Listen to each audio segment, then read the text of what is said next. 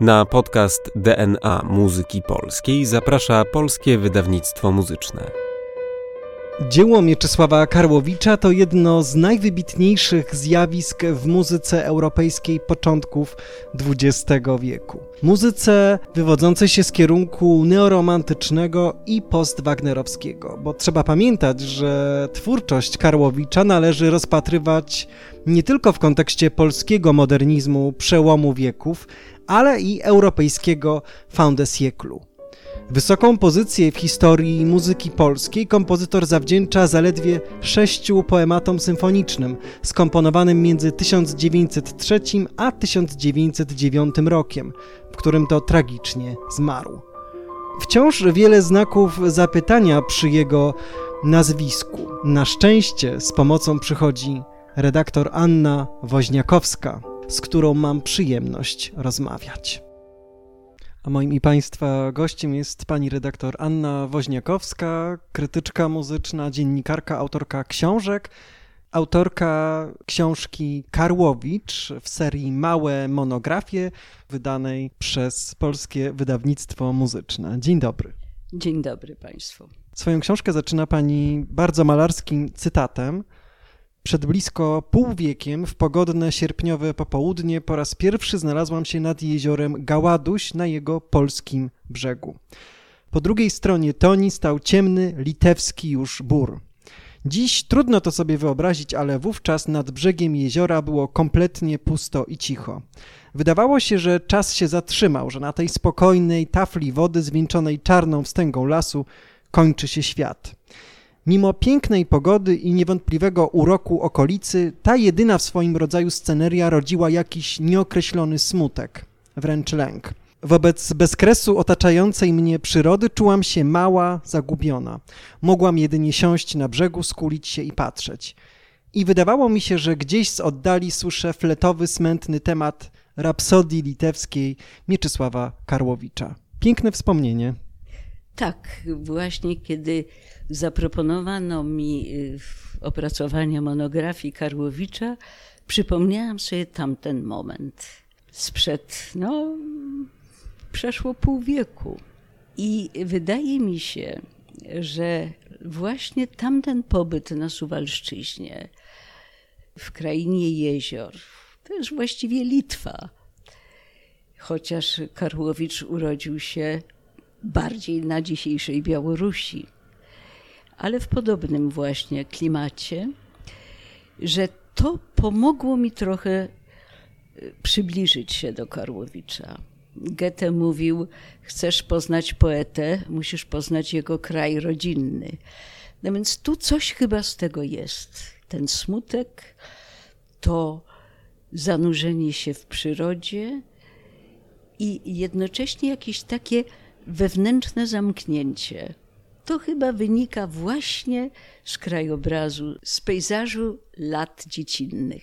Ten Karłowicz, o którym pani pisze, jest e, Karłowiczem bardzo osobistym. I pokazuje pani tę stronę kompozytora, o której zwykle nie czytamy.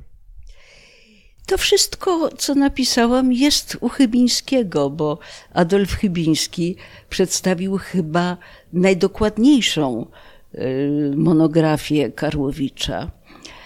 Ale y, ma pan rację. Mnie w Karłowiczu interesował przede wszystkim człowiek. Bardzo skomplikowany, e, tajemniczy po prostu a jednocześnie nie wiem dlaczego, wydaje mi się bardzo mi bliski. Patrząc na jego dzieciństwo, właściwie trudno określić, czy to było dobre dzieciństwo, czy nie. Ja myślę, że to było dobre dzieciństwo. Julia Wyleżyńska, córka przyjaciół domu, opowiada, że Karłowicz był niechcianym dzieckiem. Że pani Karłowiczowa po urodzeniu trojga dzieci już powiedziała, że to dość. No i kiedy po dobrych kilku latach okazało się, że jest w ciąży, podobno zwierzała się przyjaciółce, że robiła wszystko, co tylko mogła, żeby jednak tej ciąży się pozbyć. Julia Wyleżyńska twierdzi, że Potem, kiedy Mieczyś się urodził, jak pisze jedna z kuzynek Mieczysława, dziecko urodziło się wątłe, e, blade, zawsze potem było ponure, różniło się od swojego rodzeństwa. Matka jakby chciała mu wynagrodzić to, że go nie chciała, i chyba dlatego otaczała go specjalną uwagą i miłością. Ja uważam, że y, rodziców Karłowicz miał wyśmienitych. Dawali mu wszystko, co tylko mogli dać: wykształcenie, y, swobodę. Przecież ten chłopak jako nastolatek był już samodzielny. Dbali o jego rozwój pod każdym względem. Rodzice Karłowicza to były dwie wspaniałe osobowości. Ojciec Y, pozytywista, y, pełen wspaniałych pomysłów, y, świetny pracownik naukowy, twórca słownika, ale muzyk, kompozytor, właściwie wszechstronnie wykształcony. Matka, również bardzo dobrze wykształcona, prezentowała bardziej konserwatywną postawę w stosunku do świata, ale przecież y, za tym swoim mężem y, poszła y, w świat zupełnie inny. No, panna z bardzo dobrego domu, właśnie z takich konserwatywnych środowisk, nagle po ślubie zamiast na Y, podróż poślubną, wyjeżdża z mężem, który nagle postanowił kontynuować studia i zaczyna studenckie życie. No więc to w owe czasy y, nie było y, takie normalne. To właściwie życie Karłowiczów, Jana Karłowicza i jego żony, bardzo często spotykało się z krytyką. A Karłowicz, dorastając w takim środowisku, poza wszystkim dorastał potem w środowisku uczonych, bo w domu Karłowiczów zawsze byli, y, była śmietanka.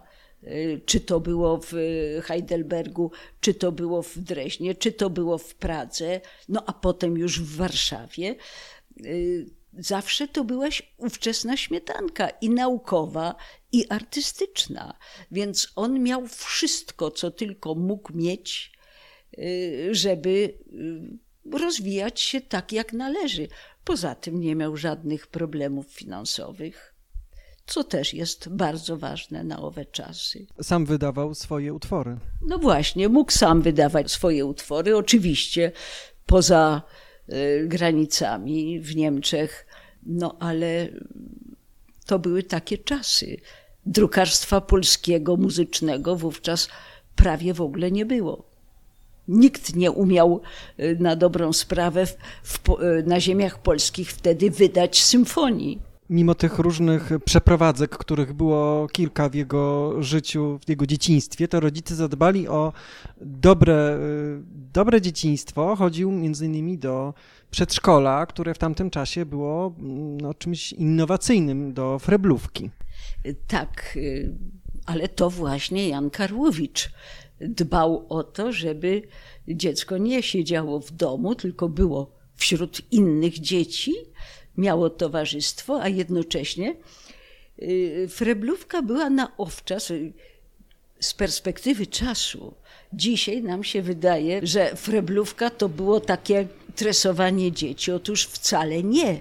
Freblówka to było wprowadzanie dzieci w świat poprzez kontakt z przyrodą na przykład, poprzez y, rozwijanie ich zainteresowań. Ja bym powiedziała, że tu można znaleźć pewne pokrewieństwa pomiędzy prądami, które wówczas głosił Frebel, jeden z y, pedagogów najbardziej wówczas postępowych, z tym, co w tej chwili robi się w przedszkolach Montessori. To są podobne y, prądy. No więc tu też młody Karłowicz wyrastał ponad swoją epokę i ponad wychowanie, które dostawały inne dzieci. Obok muzyki, która towarzyszyła mu od dzieciństwa, to także rękodzieło na pewnym e, etapie, stolarstwo, jeździł na rowerze, jeździł na wrotkach, które w zimie zamieniał na łyżwy. Tak, Karłowicz jako dziecko był bardzo wysportowany i był y, właściwie bardzo ruchliwy. To rękodzieło to wówczas były najmodniejsze prądy płynące y, ze Skandynawii, y, że należy się, należy mieć jakiś fach.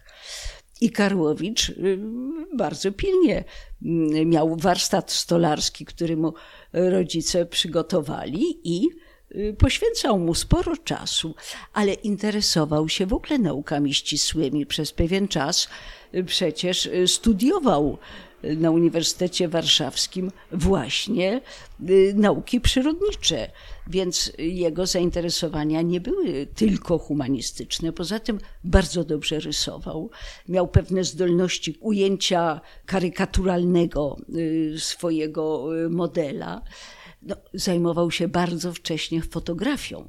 To też, oczywiście to pod wpływem przyjaciela, ale tą fotografią y, zajmował się z wielką pasją. Y, muszę powiedzieć, że Karłowicz wszystkim, czym się zajmował, zajmował się z pasją. Był pod tym względem chyba perfekcjonistą. Naukę gry na skrzypcach zaczął jako małe dziecko, ale zaciekawiło mnie, że pierwszą lekcję fortepianu odbył dopiero w wieku 14 lat. Tak podają źródła. Czy to jest możliwe, to ja szczerze mówiąc, no trochę wątpię, no ale ja nie wyobrażam sobie, żeby chłopak, który Y, miał zainteresowania muzyczne, grał na tych skrzypcach bardzo dobrze. Może nie miał y, temperamentu wirtuozowskiego, ale uczył się u bardzo dobrego pedagoga i Barcewicz chwalił jego muzykalność, jego wrażliwość, jego technikę nie nadawał się z, ze względu na swój charakter, nie nadawał się na wirtuoza, prawda? Jego występy publiczne, no najprawdopodobniej y, krępowało go to, że występował przed ludźmi, ale w domu grał z wielkim zapałem. Więc jeżeli taki człowiek, takie dziecko ma obok siebie instrument, bo fortepian był w domu, nie wierzę, że nie podchodził do tego instrumentu i że nie próbował na nim grać. Jeżeli swojego przyjaciela, który grał na fortepianie, uczył gry skrzypcowej, to nie wierzę, że ten chłopak nie uczył jego gry na fortepianie.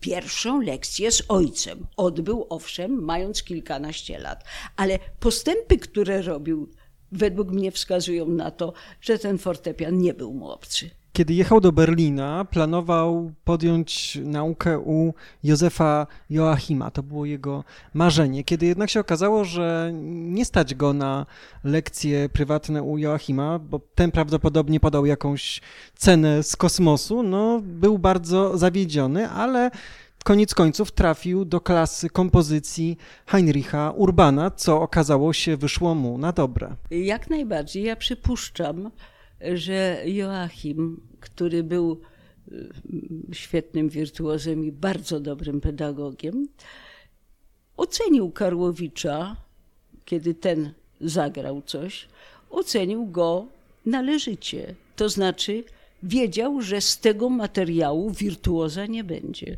W związku z czym dał mu zaporową cenę, a z drugiej strony ja nie wierzę, Gdyby Karłowiczowi naprawdę zależało na tym, żeby się uczyć u Joachima, to on by zapłacił tę cenę, którą Joachim wyznaczył. Bo, jak mówię, problemów finansowych nie miał. Oczywiście był oszczędny y, i umiał gospodarować finansami. Ale gdyby chciał naprawdę być wirtuozem, ja myślę, że tu bardziej chciał spełnić życzenia matki, która e, wyobrażała sobie właśnie swojego syna na estradzie. A Urban, Urban okazał się dla niego pedagogiem wybornym, ponieważ e, z jednej strony zmuszał do e, poznawania i ćwiczenia, rozwijania bardzo dobrego rzemiosła kompozytorskiego, a z drugiej strony pozostawiał swoim uczniom dużą swobodę. No a poza wszystkim, na przykład to, e, że kiedy powstało Stowarzyszenie Uczniów Urbana i to stowarzyszenie organizowało koncerty, Urban zapraszał na te koncerty krytyków muzycznych z prośbą, by nie pisali recenzji. Oni mieli posłuchać, zobaczyć, jaki jest narybek, ale nie krytykować zbyt wcześnie, nie podcinać skrzydeł, ani nie chwalić, bo Urban dobrze sobie zdawał sprawę z tego, że jego studenci, jego uczniowie są jeszcze na tym etapie, że lepiej, żeby tego typu bodźców nie doznawali. Pierwszą kompozycją Karłowicza jest pieśń z 1891 roku Chant du Soir, pieśń wieczorna. No i w ten sposób przechodzimy do pieśni. To były te utwory właśnie, które pisał na początku. W sumie napisał ich 22 tyle przynajmniej się e, zachowało, co jest nieodłącznie związane z poezją młodopolską, czyli najbardziej w tamtym czasie nowoczesną i tym, czym e, wszyscy żyli. Ja myślę, że pieśni Karłowicza to nie tylko poezja młodopolska, chociaż ta poezja była mu szalenie bliska. E, współgrała z tą smutną jakąś taką częścią jego natury. Myślę, że wszyscy melomani y, pierwszy kontakt z Karłowiczem to mają właśnie poprzez jego pieśni, a przynajmniej większość melomanów. Pamiętam, że i ja y, swój kontakt z Karłowiczem miałam właśnie poprzez pieśni, z tym, że najbardziej poruszały mnie nie te pieśni właśnie do tekstów Kazimierza Przerwy Tetmajera, czyli te najbardziej młodopolskie, a za naj, najpiękniejszą, czy najbardziej wstrząsającą, najbardziej szczerą uważam e, pieśń do y, fragmentu y, poematu w Szwajcarii słowackiego, czyli Skąd pierwsze gwiazdy. I właściwie ta pieśń, którą poznałam bardzo wcześnie i która jakoś mi tak głęboko zapadła w serce, ta pieśń spowodowała moje zainteresowanie Karłowiczem. Młody człowiek, dwudziestoletni, nie mający jeszcze dwudziestu lat, wybiera tekst tragiczny i pisze do niego muzykę absolutnie przystającą do tego, nadaje mu doskonałą formę muzyczną to musiało wypływać z jego głębokiego przeżycia. On się z tym tekstem słowackiego utożsamiał. I wszędzie mi źle, i wiem, że źle będzie. I taki jest dla mnie Karłowicz. Jak pani myśli, dlaczego nie wrócił potem do tego gatunku? Myślę, że on jednak najlepiej wypowiadał się w symfonice. To był ten materiał, y, który w którym mógł oddać wszystko. No, śpiew to jest głos, oczywiście. No, fortepian, wszystko można też dać w fortepianie, ale, ale on był symfonikiem. A propos symfoniki i gatunku, który doprowadził do perfekcji w Polsce, czyli poematu symfonicznego.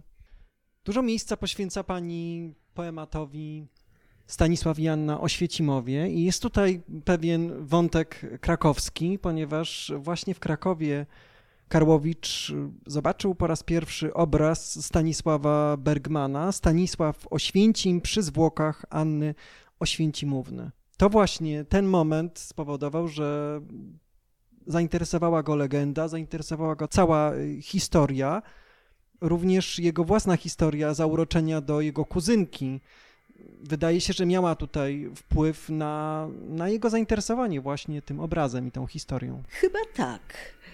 Inne kuzynki właśnie piszą, że młody Karłowicz zakochał się w swojej kuzynce, która nomen omen nazywała się Ludwika Śniadecka. Nie miała nic wspólnego ze Śniadecką od słowackiego, ale miłość okazała się równie e, nieszczęśliwa. Czy to było rzeczywiście jakieś uczucie obustronne? Nie wiadomo. Na pewno było jakieś zauroczenie ze strony Karłowicza, chociażby wziąć pod uwagę taki drobny fragment jednego z jego przyjaciół, który opisuje, że Karłowicz wybiera się na Litwę i bardzo długo wybierał w sklepie, szukał, a potem wybierał perfumy, które miał jako prezent podarować swojej kuzynce. Więc być może właśnie ta mm, dbałość o to, żeby ten prezent był możliwie jak najlepszy, też świadczyła o tym. Ludwika Śniadecka kilkakrotnie nagabywana y, o y, te uczucia młodzieńcze Karłowicza, nigdy na ten temat nie chciała powiedzieć ani słowa.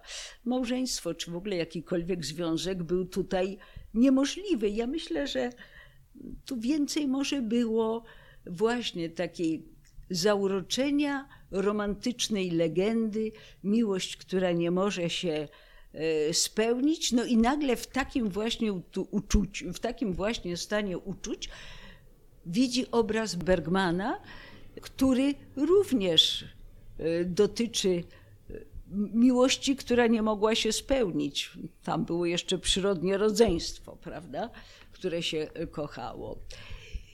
No ale ten obraz musiał wywrzeć na Karłowiczu jakieś olbrzymie y, wrażenie, bo on po latach jeszcze pisał do Bergmana, czy nie ma jakiejś kopii albo y, zdjęcia tego obrazu, bo on ma tylko pocztówkę, a to jest bardzo słabe, słaba reprodukcja, a uważa ten obraz za jeden z najwspanialszych obraz, który zobaczył w Galerii Sztuki w Sukiennicach. Co ciekawe, Kraków wcale nie zrobił na nim dobrego wrażenia. Powiedział, że to po prostu dziura. No, to było jako nam wrażenie na młodym chłopcu, który w drodze z Warszawy do Zakopanego zatrzymał się w Krakowie, ale ja przypomnę, że chyba nie tylko na nim Kraków nie wywarł dobrego wrażenia.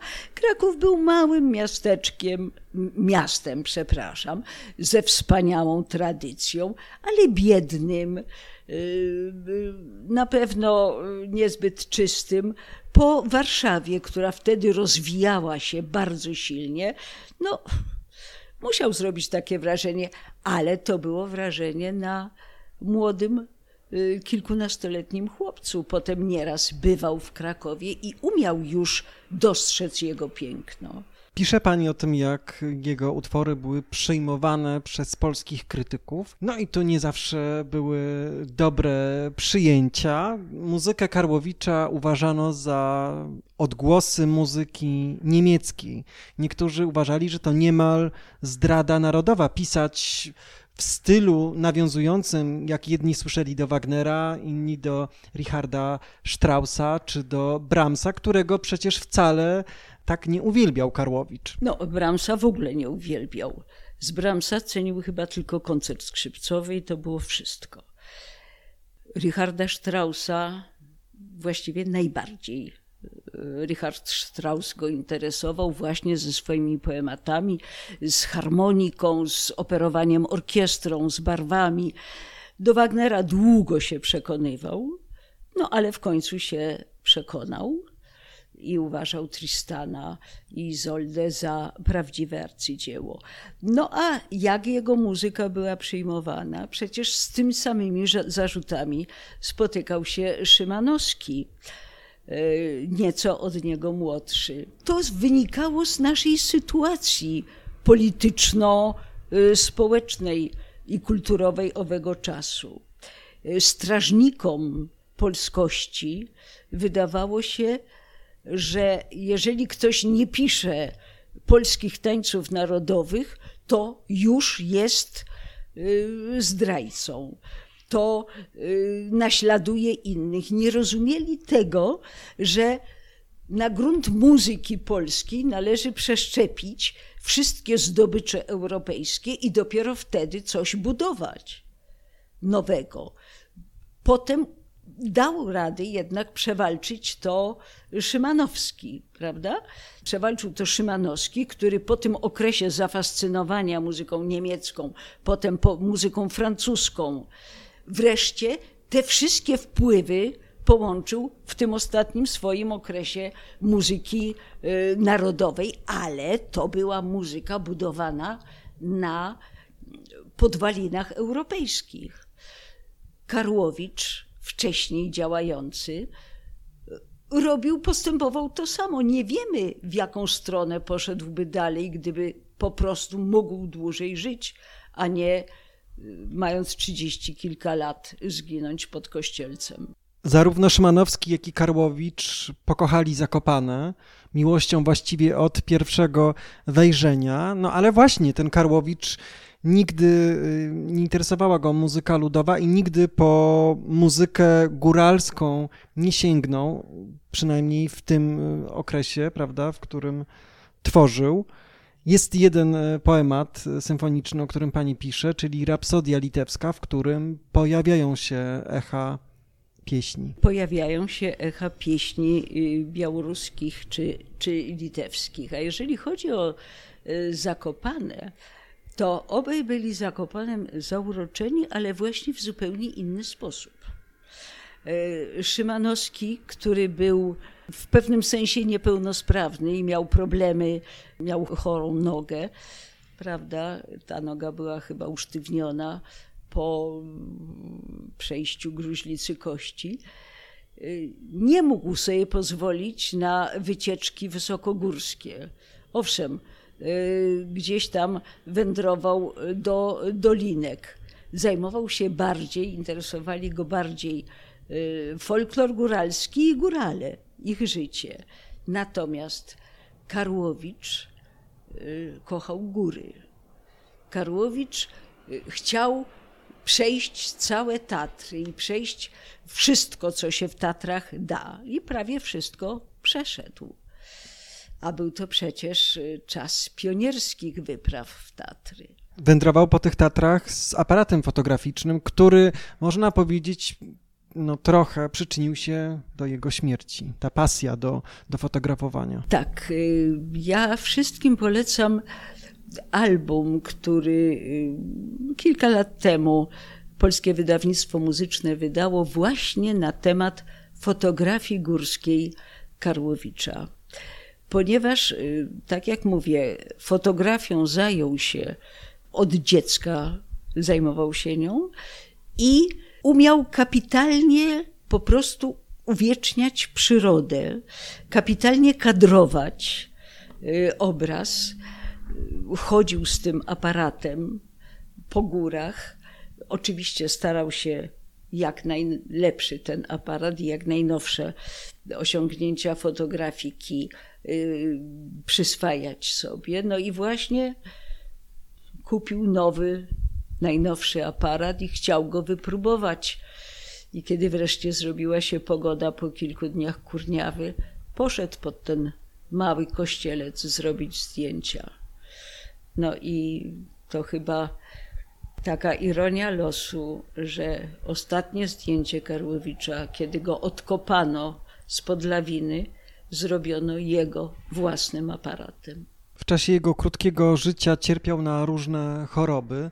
To była chociażby odziedziczona po ojcu neurastenia, to była agorafobia, z którą się mierzył. To był również y, wyrostek robaczkowy. Mówiono o niewydolności nerek najprawdopodobniej. Były podejrzenia również o gruźlicę. Jak reagował na takie diagnozy i, i, czy to znalazło odbicie w jego muzyce? Trudno powiedzieć, ale myślę, że, że to musiało się odbić na jego patrzeniu na świat. Człowiek do pewnego momentu, chłopak zdrowy, y, świetnie chodzący po górach, już jako nastolatek, jedną z pierwszych swoich wypraw w Tatry to była wyprawa na Kościelec.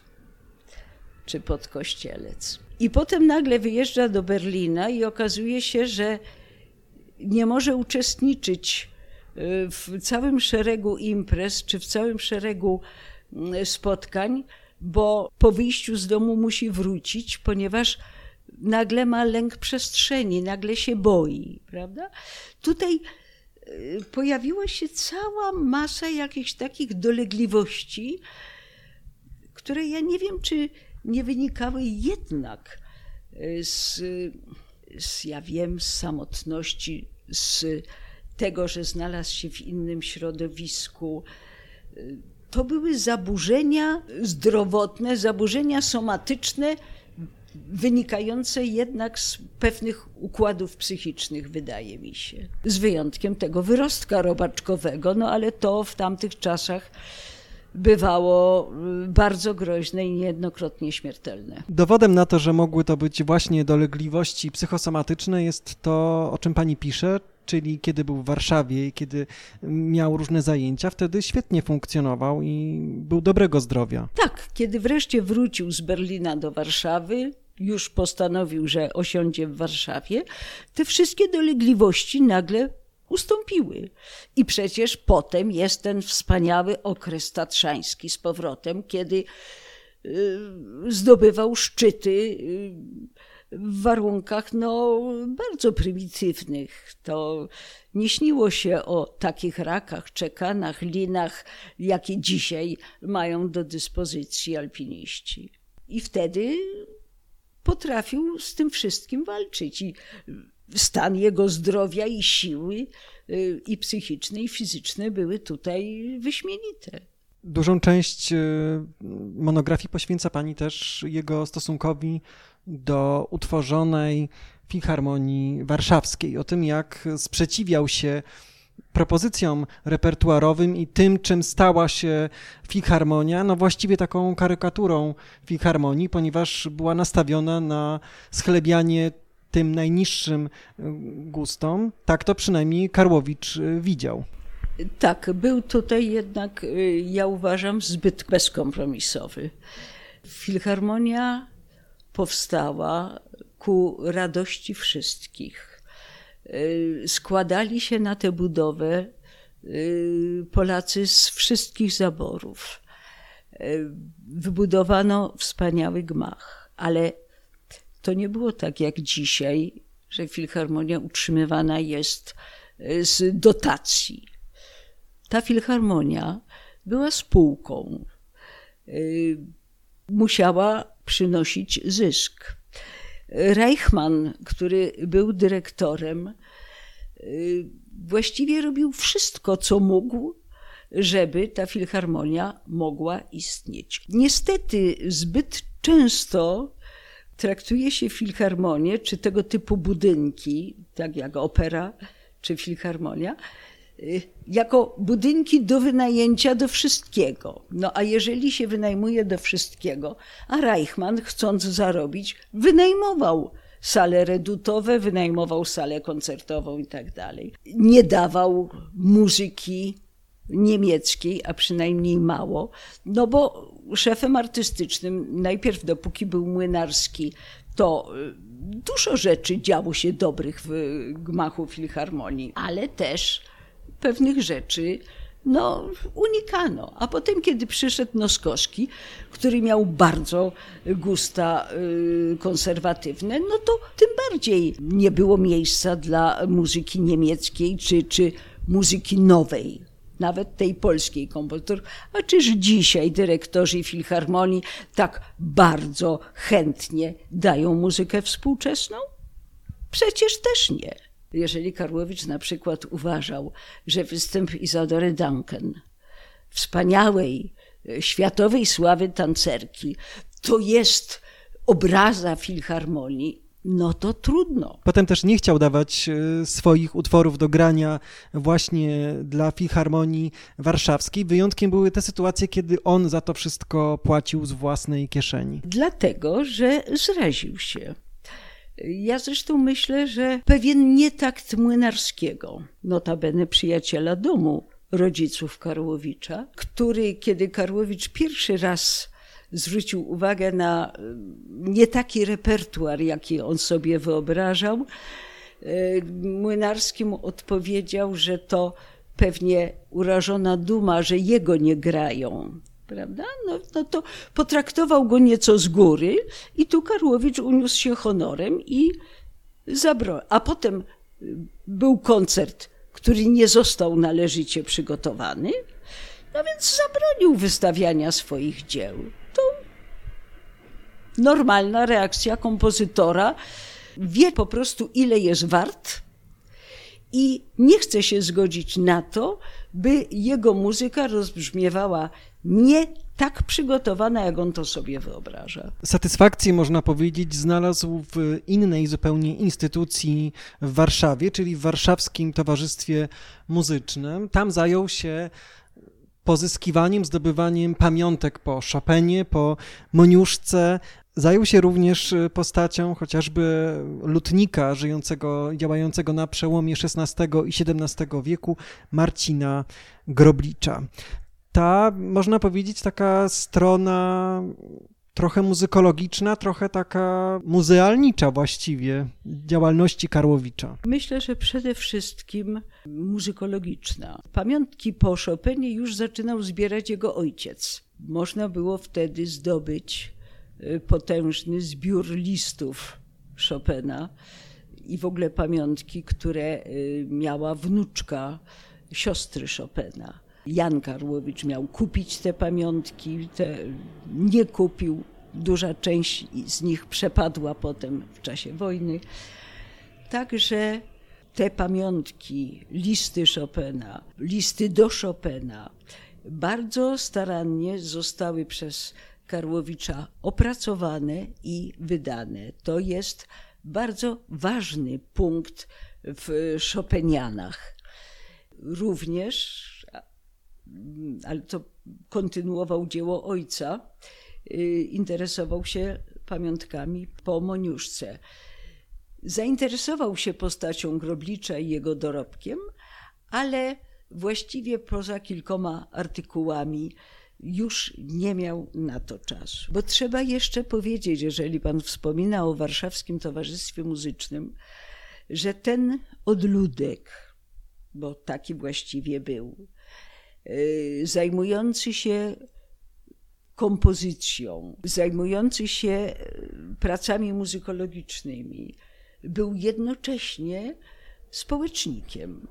On w tym towarzystwie muzycznym bardzo pilnie działał, nadał mu zupełnie nowy impet. Stworzył poważną instytucję zajmującą się właśnie również Y, sprawami muzykologicznymi. Dbał o to, by szkoła, którą prowadziło towarzystwo, również miała program taki, by uczyła wszechstronnie. Także, no to powtarzam to, co już powiedziałam. Karłowicz do czegokolwiek się wziął, czynił to y, z rozmysłem, a jednocześnie z pasją i możliwie na najwyższym poziomie. Obok pasji sportowej, obok pasji fotograficznej, również y, częścią jego działalności była działalność publicystyczna. To chociażby mm, anonimowy tekst na temat Filharmonii Warszawskiej opublikowany w Lwowie w 1905 roku, to również artykuły w Taterniku y, po młodym śniegu, dziewięć dni w Tatrach, kiedy opisywał swoje wrażenia, ale też e, no, bardzo takie konkretne wskazówki dawał ze swojej wycieczki w Tatrach. Zaciekawił mnie bardzo jeden artykuł, czyli Kobieta w muzyce z 1904 roku, e, który został opublikowany w magazynie Bluszcz. I tam e, zajął się kobietami, kompozytorkami i kobietami, artystkami. No bo trzeba powiedzieć, że Bluszcz to było pismo dla kobiet po prostu. I Karłowicz, y, pisząc dla kobiet, pisał o kobietach kompozytorkach i pisze tam bardzo charakterystyczne zdanie. No, trzeba powiedzieć, to znaczy nie cytuję w tej chwili Karłowicza, Y, tylko y, czynię w trend, no, trzeba powiedzieć, że wówczas nie ceniono kobiet kompozytorek uważano, że kobiety do kompozycji się nie nadają po prostu. Na co Karłowicz, podsumowując tam kilka postaci, które opisywał, pisze właśnie, że to, że kobiety nie zajęły należnego miejsca w historii muzyki jako kompozytorki, nie wynika raczej z braku talentu, tylko z braku możliwości. Więc tutaj miał należyte spojrzenie na tę sytuację. Ale bardzo też nowatorskie podejście jak na początek XX wieku. Dopiero właściwie od, przynajmniej w naszym kraju, od kilku lat mówimy o tej twórczości w takim podejściu szerszym, e, feminologicznym. Oczywiście, ale nie zapominajmy, że w XIX wieku siostra Feliksa Mendelssohna, bardzo utalentowana kompozytorka, nie mogła publikować swoich utworów, prawda?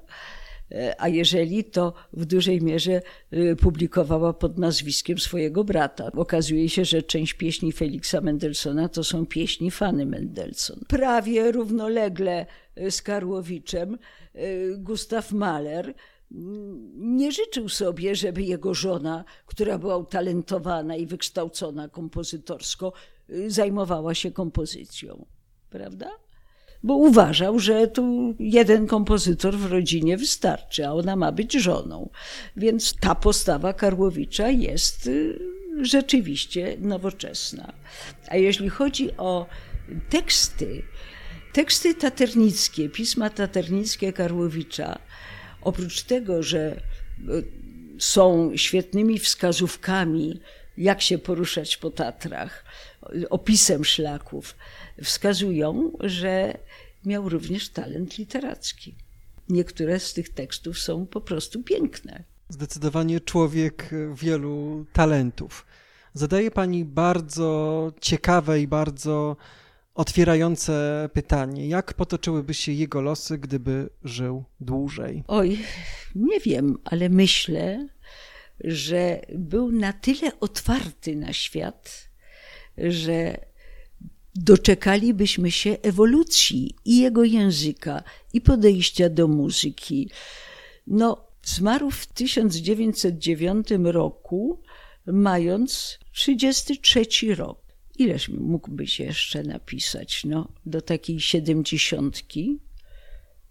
Co najmniej drugie tyle, gdyby przeżył już jako dojrzały człowiek. To, co on pokazał w muzyce symfonicznej, jak pięknie operował orkiestrą, jakie barwy potrafił, jakie harmonie, jak idealnie znał to, co można wydobyć z orkiestry zresztą jak się tej orkiestry uczył.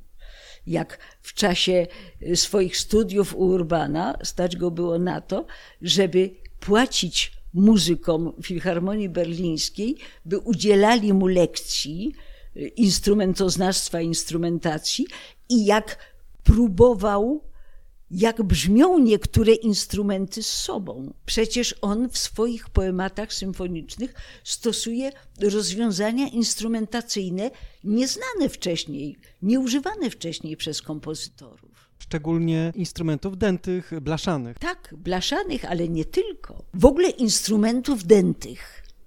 Prawda? Bo jako skrzypek wiedział wszystko o kwintecie Natomiast instrumentów dętych musiał się nauczyć i nauczył się ich wspaniale.